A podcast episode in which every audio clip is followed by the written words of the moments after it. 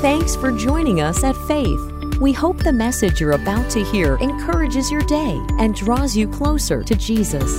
If you'd like to join us for service or find out more about the church, visit faith.church. That's faith.church. So here we go, guys. We are continuing with the series of Living for God in, in an Ungodly Culture. But before I get to this message today, one quick reminder for you men. All the men say, Yep.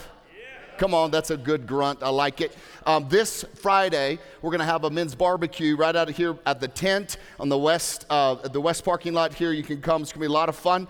Um, I'm going to share um, a little bit of word for you as men. We're going to eat together. Pastor Nathan's going to lead us in some worship. We're going to spend some time as men together. Men, we need each other. We need each other to, to rally around each other. We need to know that we're on a journey with other men who carry the similar burdens that we do. And so, the best way that we start carrying each other's burdens is we eat burgers together. And then we start the great journey of being what God's called us to be. Amen?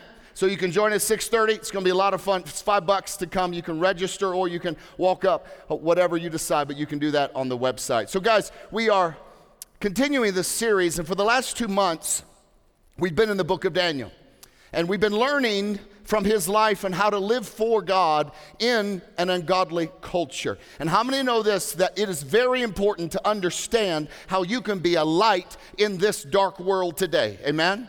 It's so important we understand that there is an agenda after your mind, your heart, your body, your children, your family, your marriage, your sexuality, everything about you. The enemy has a plan for it.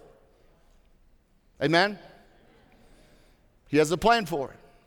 But this is the great thing God created those things, and He has a plan too. He wants to bless your life. He wants to move in your life. But we needed to understand over the last couple months that there is a strategy against you, against this world, against everything that God created for divine order in this world. The enemy attacks it. And to think that's not happening is it means you've just had your head in the sand for a really long time, or you're too afraid to admit it's actually happening. But God has equipped us through His Word to be children of the light, that we can stand, that we can be people who know the truth. We anchor our life to the Word of God, not to the opinions of men, nor even our desires. We anchor our life to the Word. It is, it is steadfast, and it will forever be what we anchor our lives to. And so we are continuing to lean in and learn from this. Now, it's obvious today that in our Christian culture, that there are some Christians who have I guess, drank the Kool Aid, I would say, of culture and spend, they've been seduced to believe that in order to be themselves, to truly be free, that they are to elevate their personal preferences above the Word of God or above the desires of God for their life. Many Christians have fallen victim and they've been lost to culture. And what's happened is they've lost all of their kingdom authority that they would walk in and push the gates of hell backwards because they have been seduced. Seduced to believe, seduced to submit, seduced to bow.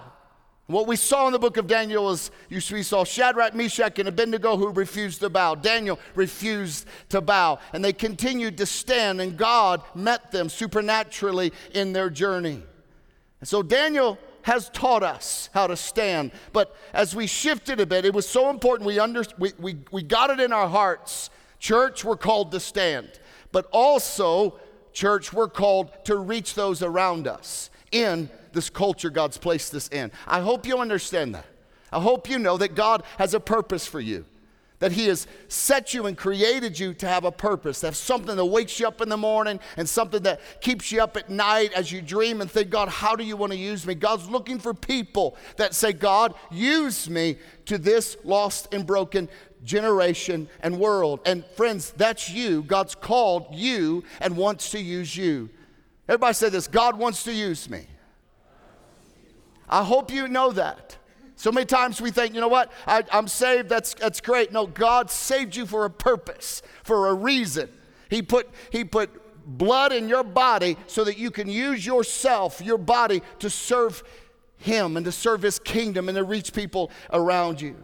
And so today I, I want us to look at how to reach those who are trapped in an ungodly culture or trapped in sin or been seduced by culture, how do we reach them with the gospel of Jesus Christ? And the greatest example we can read and learn from is Jesus. Because Jesus came to reach those who were hurting and broken. And to set up this passage today, Jesus had been ministering, he'd been, work, he'd been doing works all, all over the place and in and around Jerusalem. And he decided it's time to go back to Galilee.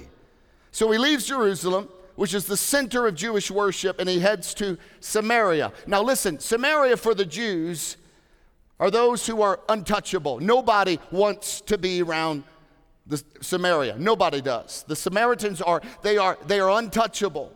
And you need to understand why. They were untouchable because centuries earlier the Samaritans built a temple at Mount Gerizim. So they built a temple, but the Jews had built, built a temple on Mount Moriah in Jerusalem. And Jewish people consider the Samaritans ethnically, ethnically and religiously unclean, and the Samaritans likewise resented and despised the Jewish people because the Samaritans were descendants of Israelites, but they decided to worship God or Yahweh their own way. And they intermarried with pagans. And so there was all of this animosity between the Samaritans and the Jews. For the Jews, the Samaritans were unclean. You don't touch them, you don't go around them, you don't even speak to them. Matter of fact, they even, you could not even drink or use a vessel that a Samaritan would ever use. You were supposed to stay that far away. That's how much they could they were they were untouchable. They were lost with no hope to return to God. And this is the back setting, or this is the setting, as the Samaritans were, there they were, they intermarried with pagans after they came out of um, captivity. And then they started mixing Judaism and pagan idol worship. And they, they, they came up with their own worship style. They came up with their own sacrifices. They, they, they came up with counterfeit priests. And, and they were truly in the eyes of the Jewish people, they were, they were truly disrespecting the God of scriptures. And then they even battled each other. At one, at one point, when they, when they went to rebuild the temple in Jerusalem, the Samaritans went to help the Jews, but the Jews wouldn't let them help. They felt rejected by the Jews, they felt put down from the Jews, and then years later, the Jews ransacked Samaria and they tore down their temple. So, as you can see, there's a lot of stuff going on between the Jews and the Samaritans. And that's the backstory of where we come today. It's at a, a well, and the scene is a well in Samaria where Jesus encounters a sad, lonely, outcast woman, and he reaches out to her. He reaches out to someone that no one would ever reach out to. He reaches out to a group of people that the Jews had written off, that were unclean. You don't even be around them, stay away. And we come to this beautiful passage of Jesus today, John chapter 4. Jesus came to the Samaritan village of Sychar near the field that Jacob gave to his son Joseph. Jacob's well was there, and Jesus, tired from the long walk sat wearily beside the well about noontime. Soon a Samaritan woman came to draw water, and Jesus said to her, Please give me a drink. He was alone at the time because his disciples had, had gone into the village to buy some food. And the woman was surprised, for Jews refused to have anything to do with Samaritans. She said to Jesus, You are a Jew, and I am a Samaritan woman. Why are you asking me for a drink? Jesus replied, If you only knew the gift God has for you and who you are speaking to, you would ask me, and I would give you living water. But, sir, you don't have a rope or a bucket, she said, and this well is very deep. Where would you get this living water? And besides, do you think you're greater than our ancestor Jacob who gave us this well? How can you offer better water than his sons and his animals enjoy. Jesus replied, Anyone who drinks this water will soon become thirsty again. But those who drink the water I give will never be thirsty again. It becomes a fresh, bubbling spring within them, giving them eternal life. Please, sir, the woman said, give me this water. Then I'll never be thirsty again, and I won't have to come here to get water. Go and get your husband, Jesus told her. Now look at this interaction. She says, I don't have a husband. The woman replied. Jesus said, You're right. You don't have a husband, for you have had five husbands, and you aren't even married to the man you're living with now. You certainly spoke the truth. Sir, the woman said, You must be a prophet. So tell me, why is it that you Jews insist Jerusalem is the only place for worship, while we Samaritans claim it here at Mount Gerizim, where our ancestors worshiped? Jesus replied, Believe me, dear woman, a time is coming when it will no longer matter whether you worship the Father on this mountain or in Jerusalem. You Samaritans know very little about the one you worship, while we Jews know all about him, for salvation comes through the Jews. But the time is coming indeed it's here now. When the true worshipers will worship the Father in spirit and in truth, the Father is looking for those, now catch this, who will worship Him that way. For God is spirit, and those who worship Him must worship in spirit and truth. The woman said, I know the Messiah is coming, the one who was called Christ. When He comes, He will explain everything to us. Then Jesus told her, I am the Messiah. Just then, His disciples came back they were shocked to find him talking to a woman, but none of them had the nerve to ask, What do you want with her? or Why are you talking to her? The woman left her water jar beside the well, ran back to the village, telling everyone, Come and see a man who told me everything I ever did. Could he possibly be the Messiah? This is such a beautiful interaction of Jesus to someone who is trapped by sin in an ungodly culture. You couldn't get more untouchable than this woman. Not only was she a Samaritan, but she had made some poor life choices. She was looking to find pleasure or find satisfaction in relationships, and one fell through after another. She was broken and so God wants to use you like Jesus reached out to this woman. He wants to use you to reach those who are trapped in an ungodly culture. Usually, Christians are in one or two camps when it comes to reaching people. One is Christians are big on standing, which we've been talking about for two months. Very important. Yes, we stand. We stand for what's right. We stand, we don't compromise. We stand for the truth of God. But many in that camp of standing are not good at reaching the lost. And the other camp are those who are all about reaching and loving those around them and the lost. But many don't stand strong if you would, if you would be on that, that position of reaching and loving. And, and, but those in that camp, many of them don't stand strong because you don't want to offend anyone. And so you have these two camps Stand strong. Ungodly people, get away from me. Not not remembering you once were ungodly. And then you have this other one. No, love everybody, but don't speak truth because you don't want to offend anybody. So these are the two extremes. But the truth is this, church God has called you and He's called me to do both to hold true to the word, submit ourselves under it, and because we do, we then lift our eyes to the people around us that we are to share hope and joy and life and the message of the gospel of Jesus Christ through our lives. I began this series telling you this is a discipleship series. This is going to challenge us and this is going to, to, to encourage us to be what God's called us to be. And this is part of that. It is standing, but also reaching the broken and the hurting. That's what we see Jesus doing. And those needing you to reach them with God's love, you need to know that God put you in their life to reach them, to minister to them. So, how do you reach those trapped and lost in an ungodly culture? How do you reach those that would be the untouchables? I want you to think about it for a moment. Who are the untouchables in your life? Who are they? Or is, is it a person who looks a certain way? Is it an individual who, who, who maybe doesn't look like you? Is it someone who's trapped in, in re- very obvious immoral sin in their life? And you've just said, they're done. I turn them over to the devil. The problem is, God called you to reach them and share the gospel with them. So, how do you do it? And let's learn from Jesus today. Number one, we need to understand the perspective of the ones that we are reaching. We need to understand. Now, this doesn't mean we have to say their perspective is right, but we need to understand their perspective or where they're coming from. There's something unusual about this woman that Jesus finds at the well.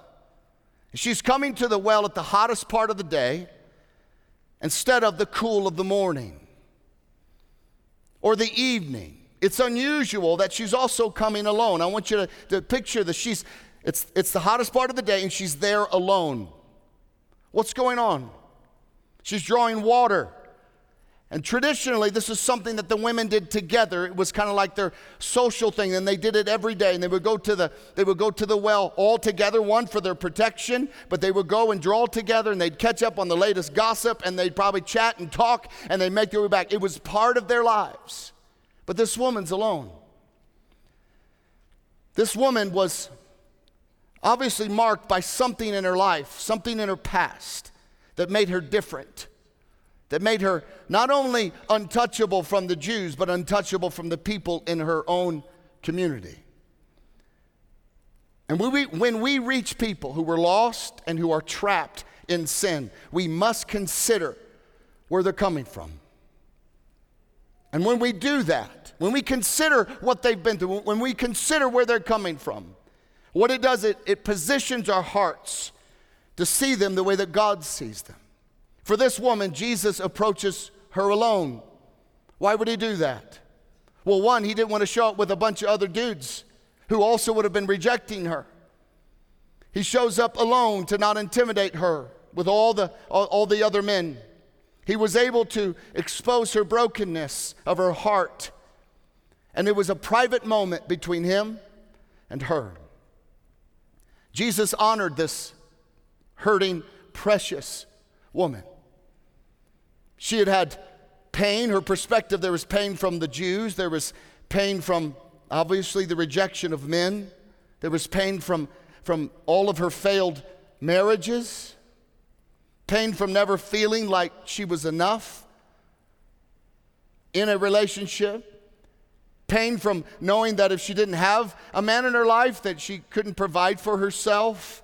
Pain from never being fully known and not, never being fully loved pain from rejection of her own people, rejection of men in her life that she was marrying to, to have a good life, to, to be normal, and to maybe have children, but they just failed one time after another. We don't know the circumstances, but what we do know is that she was thirsty for love. And when you're around those in need of Jesus, it's important we consider what they've been through. Here's a question for you Have you considered what people have been through? This doesn't mean you don't share Jesus with them, but it means that you see them the way that Jesus sees them. When you consider their perspective, it allows you to see past what you can see with your own eyes and, and realize their heart is desperate for you. To number two, what we learn from Jesus to reach them with the love and the grace of Jesus Christ.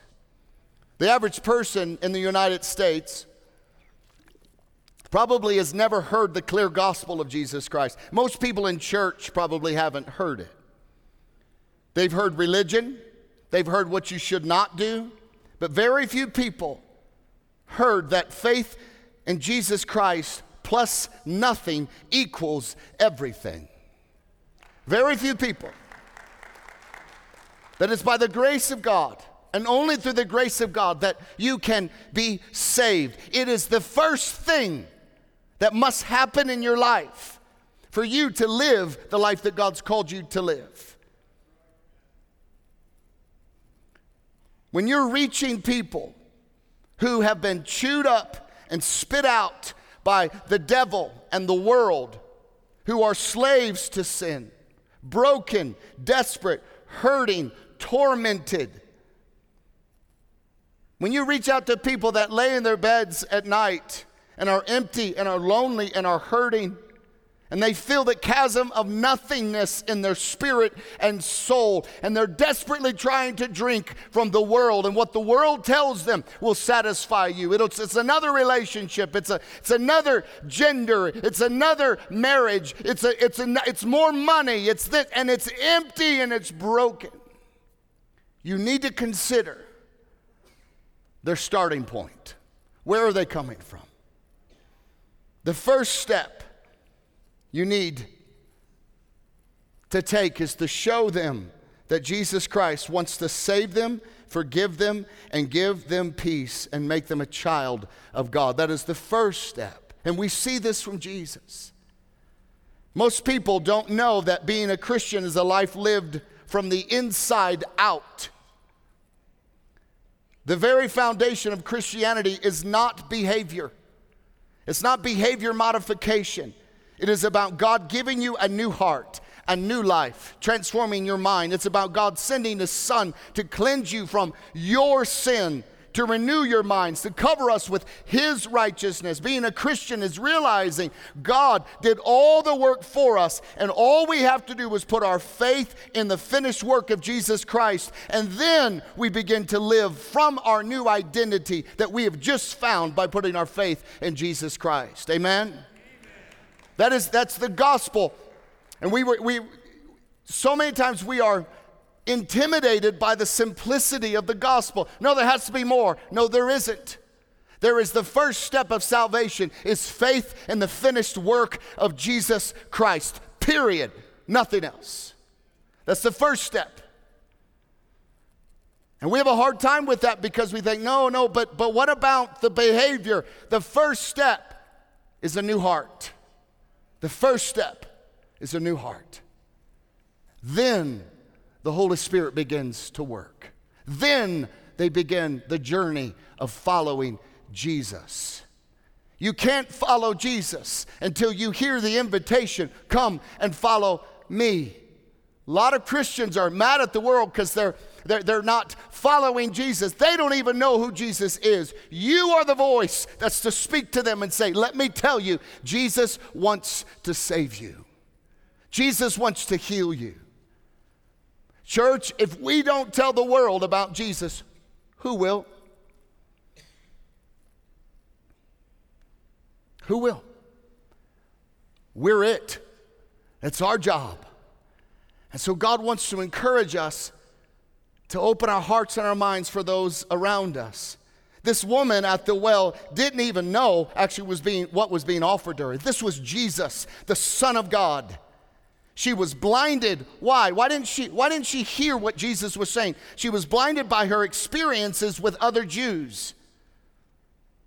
Look at what Jesus says. He says, "You are a Jew, Oh, sorry, she says, You are a Jew and I am a Samaritan woman. Why are you asking me for a drink? This should not be. All the other Jews I've come in contact didn't want anything to do with me. Same way in our lives. You are a Christian. Why are you talking to me? You, you're, you're a, oh, you go to church. Why, why do you even, all my other experiences with Christians is they were cranky and mean. Why do you care about me? This is what Jesus is doing. But she's blinded by that pain. And Jesus replied, If you only knew the gift of gift God has for you and who you're speaking to, you would ask me and I would give you living water. She didn't realize that what she's been looking for her whole life she didn't realize what she'd been trying to fill her soul and her heart with, with this relationship and, and maybe this experience and this person. And what I really need is this. And what I really need is that she didn't realize everything that the hole that she's been trying to fill with all this stuff, what she's been trying to drink from and get satisfied. She didn't understand what she's been looking for her whole life was right in front of her, and it was Jesus. Friends, Jesus is your answer and Jesus is the broken world's answer. And the church's function is to, for you as believers, is to be lights in a dark world, to share truth, to stand, to share truth, and to share the gospel of Jesus Christ. It doesn't matter what someone's behavior is. When they get saved, then their behavior then begins to be submitted to the Word of God as they walk the journey. It's the church's job to disciple, to, to help teach the Word of God. But until then, they can't even obey the Word. Why? Because they're lost and they need Jesus to save them. It's what the gospel is about. I know even for some it's uncomfortable for you to think, no, but Jason, but what about, I know this person, and you have the untouchable in your mind that you're thinking right now, no, no, uh uh-uh, uh, uh uh, they need to change their behavior. Just so you know, it'll never happen until Jesus transforms their heart. And Jesus cannot transform their heart until you tell them that He wants to. People are dying for what you have. And you're the voice to speak to them, just like Jesus. There are people in your life right now that are just like this woman. This meeting for Jesus was no accident. He had planned it all along to be at this well alone the exact time that she would come to draw water. He had this, he had his whole day planned around this encounter. And Jesus knew what she needed and that he was the only person who could offer it to her. There are people in your life that may be like this woman. They may be marked by their sin. They, they may be an outcast of most Christian circles. But you need to know God has placed them in your life on purpose on purpose. You need to notice that Jesus didn't ignore the brokenness of her own heart. He didn't ignore the journey that she he called it out. Hey, listen, I know this, and you've been doing this and this and this and this. Another, why did he do that? Did he do it to shame her? No, he did it to reveal to her, you've been looking for something, and that something is right here. It's me. That's why he did it. He still stood and he still was truthful, but he offered it in love and he offered the solution. There's a reason the people in your life are in your life. Jesus is their only hope, and Jesus gave that hope to you, to us, to carry to the broken world. The, the, the dilemma of many Christians, it's in this tension between truth and love. Many are all truth or all love, as I said earlier. If we're all truth and those sinners are sinners and the truth is truth and we write them off and we don't realize actually God's put us in their life to pray for, to reach, to ask God to give us a window, give us a strategy to reach them. And we, and we, and we pray and we lean in. And then if we're all love, we, we don't want them to think that they're lost. So we want them to think that we love them and God loves them. And so we, we, we, don't, we don't think I can actually tell the truth that they actually need to get saved because I don't want them to feel bad for not being saved. And so I'm just going to love them and affirm them and celebrate with them and celebrate sin with them and hoping that God would do something. No, you are the something that you, God put in their life to reach. You're it. You're to speak truth, but in love. God's kingdom, and this is what makes people un- uncomfortable, is both inclusive and exclusive. Church is so important that we understand that we embody the heart of God for the world around us. What would a church look like? That we weren't just outward looking, we were outward loving. We were outward living for the purpose of sharing the gospel with a hurting and broken world. And so the enemy gets us distracted with all kinds of stuff. And has anybody been distracted with any types of issues the last two years? I mean, it's crazy. Why? Why do you think the enemy would do that? So that we would get distracted and not do what only we can do. This kingdom of God is inclusive and exclusive. It's inclusive because the invitation extends to everyone of all ages, of all nations, of all people, of all races, of all sexual preferences. It extends to them, all of them. It's their only hope. But it's also exclusive because there's only one way to be saved. There's only one way. Acts 4:12 says only one name can bring salvation, Jesus Christ. Jesus Christ says Jesus is the only way. Christianity says Jesus is the only way. He's the only road that leads to the presence of God. He's the only door into God's kingdom and God's house. It is exclusive.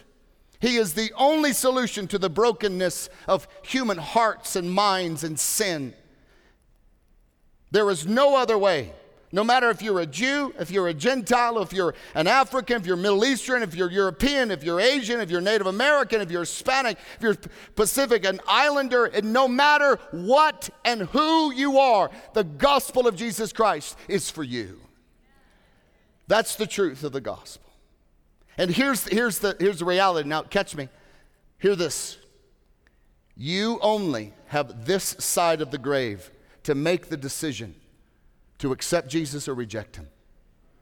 Oh, that's just this. Think about your years and how, how quick they go. Think about a year. And here's the other thing we only, as believers, have this side of the grave to share the message of Jesus. This is it. We're it. And God wants His church to begin to lift our eyes to the hurting around us. Yes, families, we, we protect our children, we protect them from the indoctrination of the world. Absolutely, we do that. Because we're parents, that's what we do. We raise the value of church and we raise the value of truth and we, and we help them know that and we help them live that out in their lives. And, and yes, you do that. Your parents, that's what we should do. But we also remind our kids that the world is there for us to reach, to serve. We, we protect, we put parameters, and we raise up children that can stand strong and share the gospel. And so let me just speak that just for a second. Just because you put parameters around your kids and who influences them, does it mean that you don't love the world or does it mean that you're living in a bubble? No, it just means you're a good parent. That's what that means. And we need to know that God's called us as a family to reach the hurting. No matter how untouchable we may think they are, Jesus placed people in your life to reach with the gospel of Jesus Christ.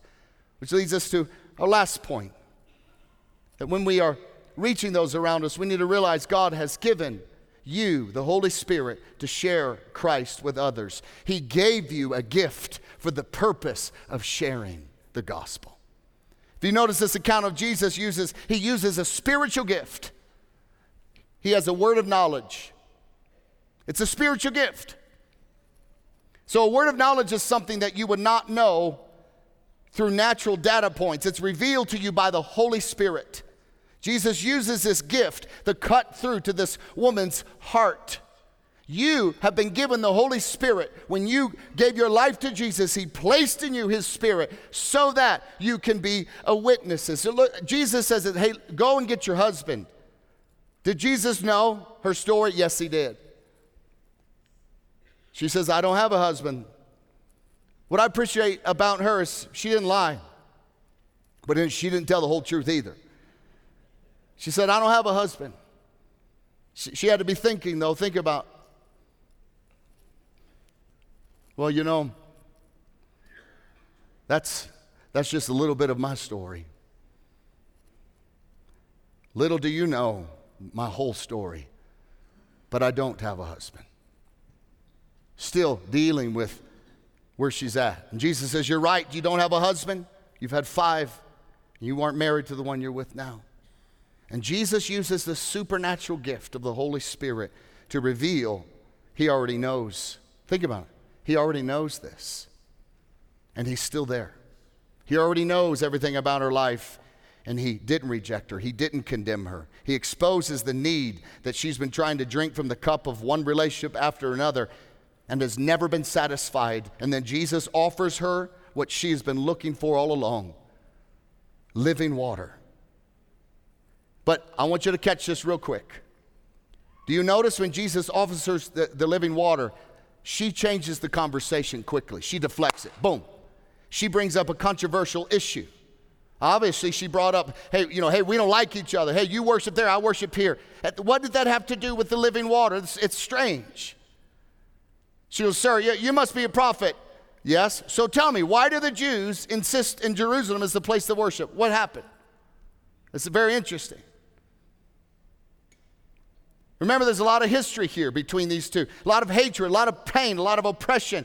And that stuff started coming. Hey, listen, friends, when you share Christ with people, with the lost, and they feel the conviction of the Holy Spirit, many times they will shift to deflect and bring up a controversial issue of the day. It will happen. What do you think about critical race theory? What about police reform, socialism, gay marriage, the election? Who, who, who really wrote the Bible? What do you think about this? This is what she's doing. And guess what? It's still the same 2,000 years today. And then, and then but, but watch, watch what Jesus does. He doesn't bite. He, does, he doesn't go to the worship thing. He doesn't, he doesn't go to the temple thing. He stays on task. He says, Woman, one day none of this is going to matter. But the only thing that's going to matter whether you receive what I'm offering you or not. That's the only thing that's going to matter.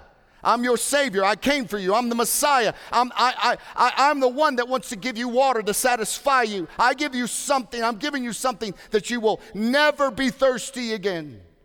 It becomes fresh. It becomes a bubbling spring. Woman, listen, let's set that aside. You need me. You need what I'm offering you. You're hurting, and I want to heal your heart. That's what we are to do. Stay on task. Amen. Share the gospel. God's made gifts available to us. That we can share, that we can listen to, that we can use. Listen, the Holy Spirit was given out of Acts 1 for the purpose to share the gospel, to be witnesses. Yes, it comforts us. Yes, it gives us, it helps us know truth and discernment and convicts, absolutely. But it also has been given to us so that we can share the gospel. I want us to take a look at this video clip just today to leave you with hopefully something that would impact you differently than just me up here blabbing all the time. But I, I want you to hear and see the heart of Jesus as we look at this account from the chosen when Jesus encounters the Samaritan woman. Let's watch it.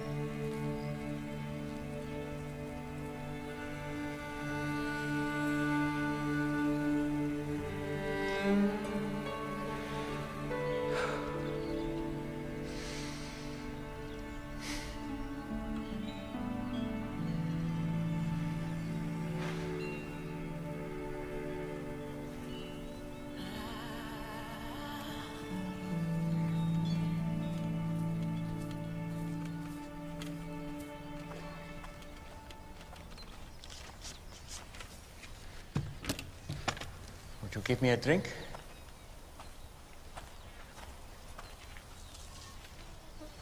Did you hear me? That's bad, huh? What? You, a Jew, ask for a drink from me, a Samaritan, and a woman. I'm sorry. I should have said please. you know, it's not safe for you to be alone out here. Nor you. Why haven't you come with others? Why so late in the day? Don't women come to the wells in the, the cool of the morning? Yeah, well, none of them will be seen with me, so I have to come at noon in the heat, as you have so kindly reminded me. Why won't they be seen with you? Long story. I'd, I'd still like a drink of water if you can spare it. Amazing what a parched throat will do. Aren't I unclean to you? Won't you be defiled by this vessel? Maybe some of my people say that about your women, but I don't. Yeah? And what do you say? I say if you knew who I am, you'd be asking me for a drink. Really? And I would give you living water. Would. Except that you have nothing to draw water with, and this is a deep well. Besides, what do you need from me if you have your own supply of living water? Long story. But Jewish water is better than Samaritan water. hmm? That's not what I said. Are you a better man than our ancestor Jacob, who dug this well? Your water is better than his? I know Jacob. And everyone who drinks this water will thirst again.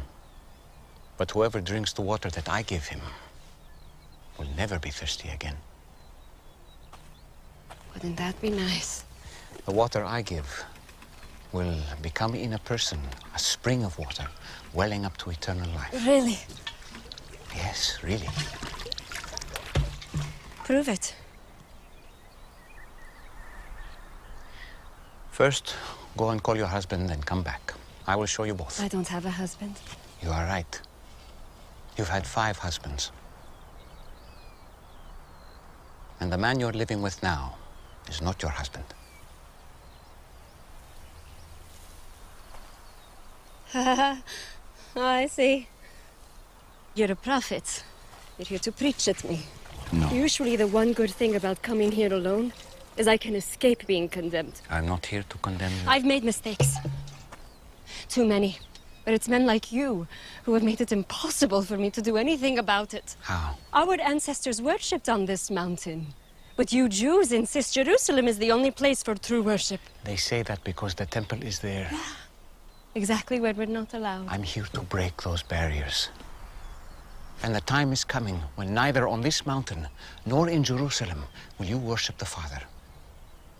So, where am I supposed to go when I need God? I've never received anything from God, but I couldn't thank Him even if I did.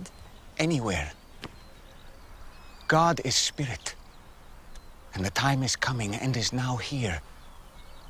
That it won't matter where you worship, but only that you do it in spirit and truth. Heart and mind. That, that is the kind of worshiper he's looking for. It won't matter where you're from or what you've done.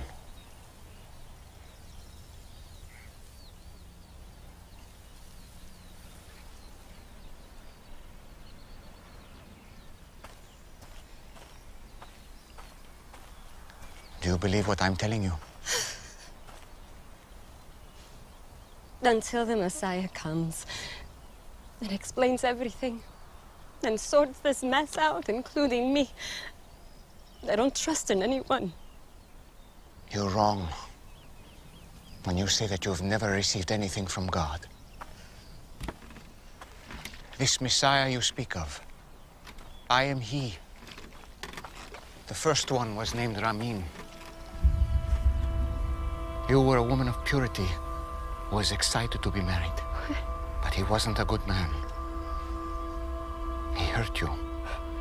And it made you question marriage and even the practice of your faith. Stop it. The second was Farzad. On your wedding night, his skin smelled like oranges.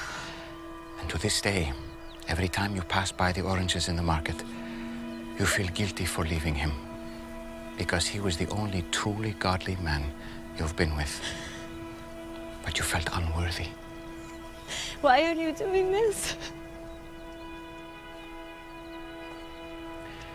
I have not revealed myself to the public as the Messiah. You are the first. It would be good if you believed me.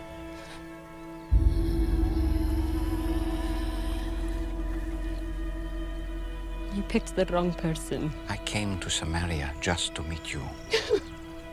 Do you think it's an accident that I'm I'm here in the middle of the day? I am rejected by others. I know. But not by the Messiah.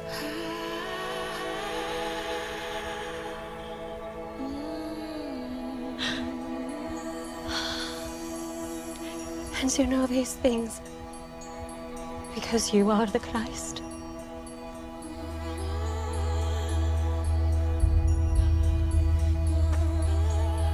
I'm going to tell everyone.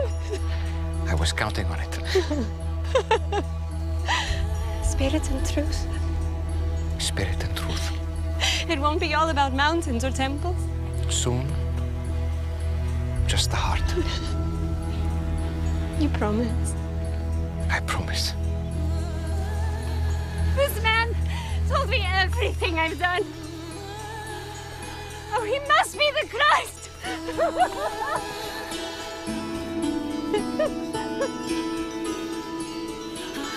Hey, wait!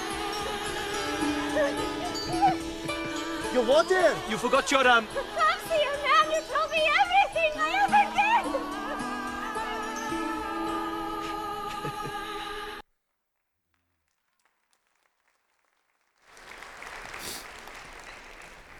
Many of the Samaritans believed because she told them.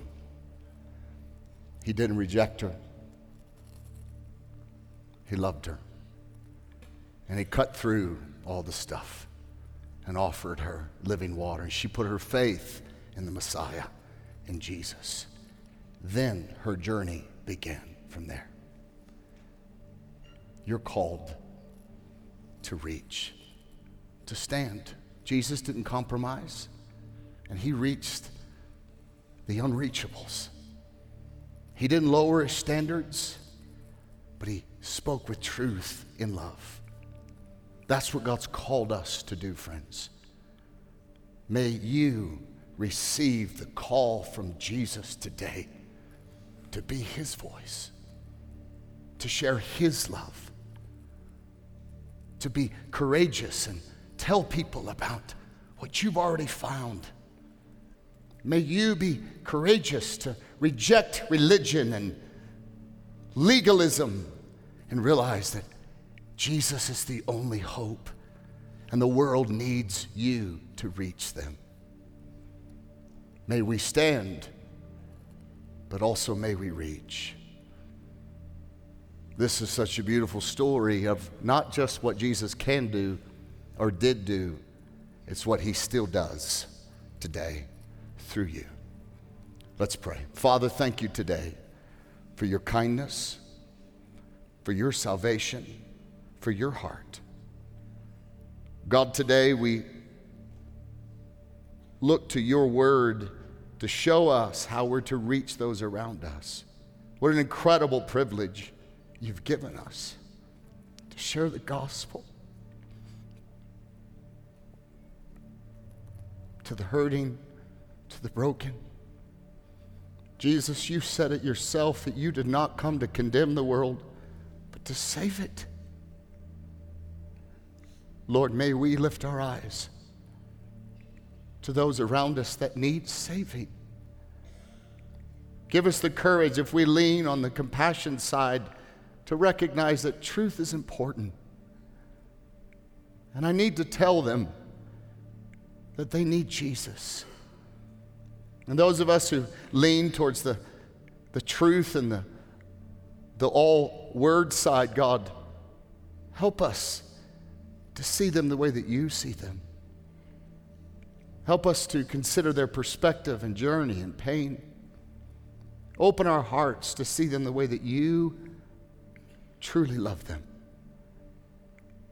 And God, may we walk in the power of the Holy Spirit to be witnesses, to carry your gospel to those around us in our workplaces, in our families.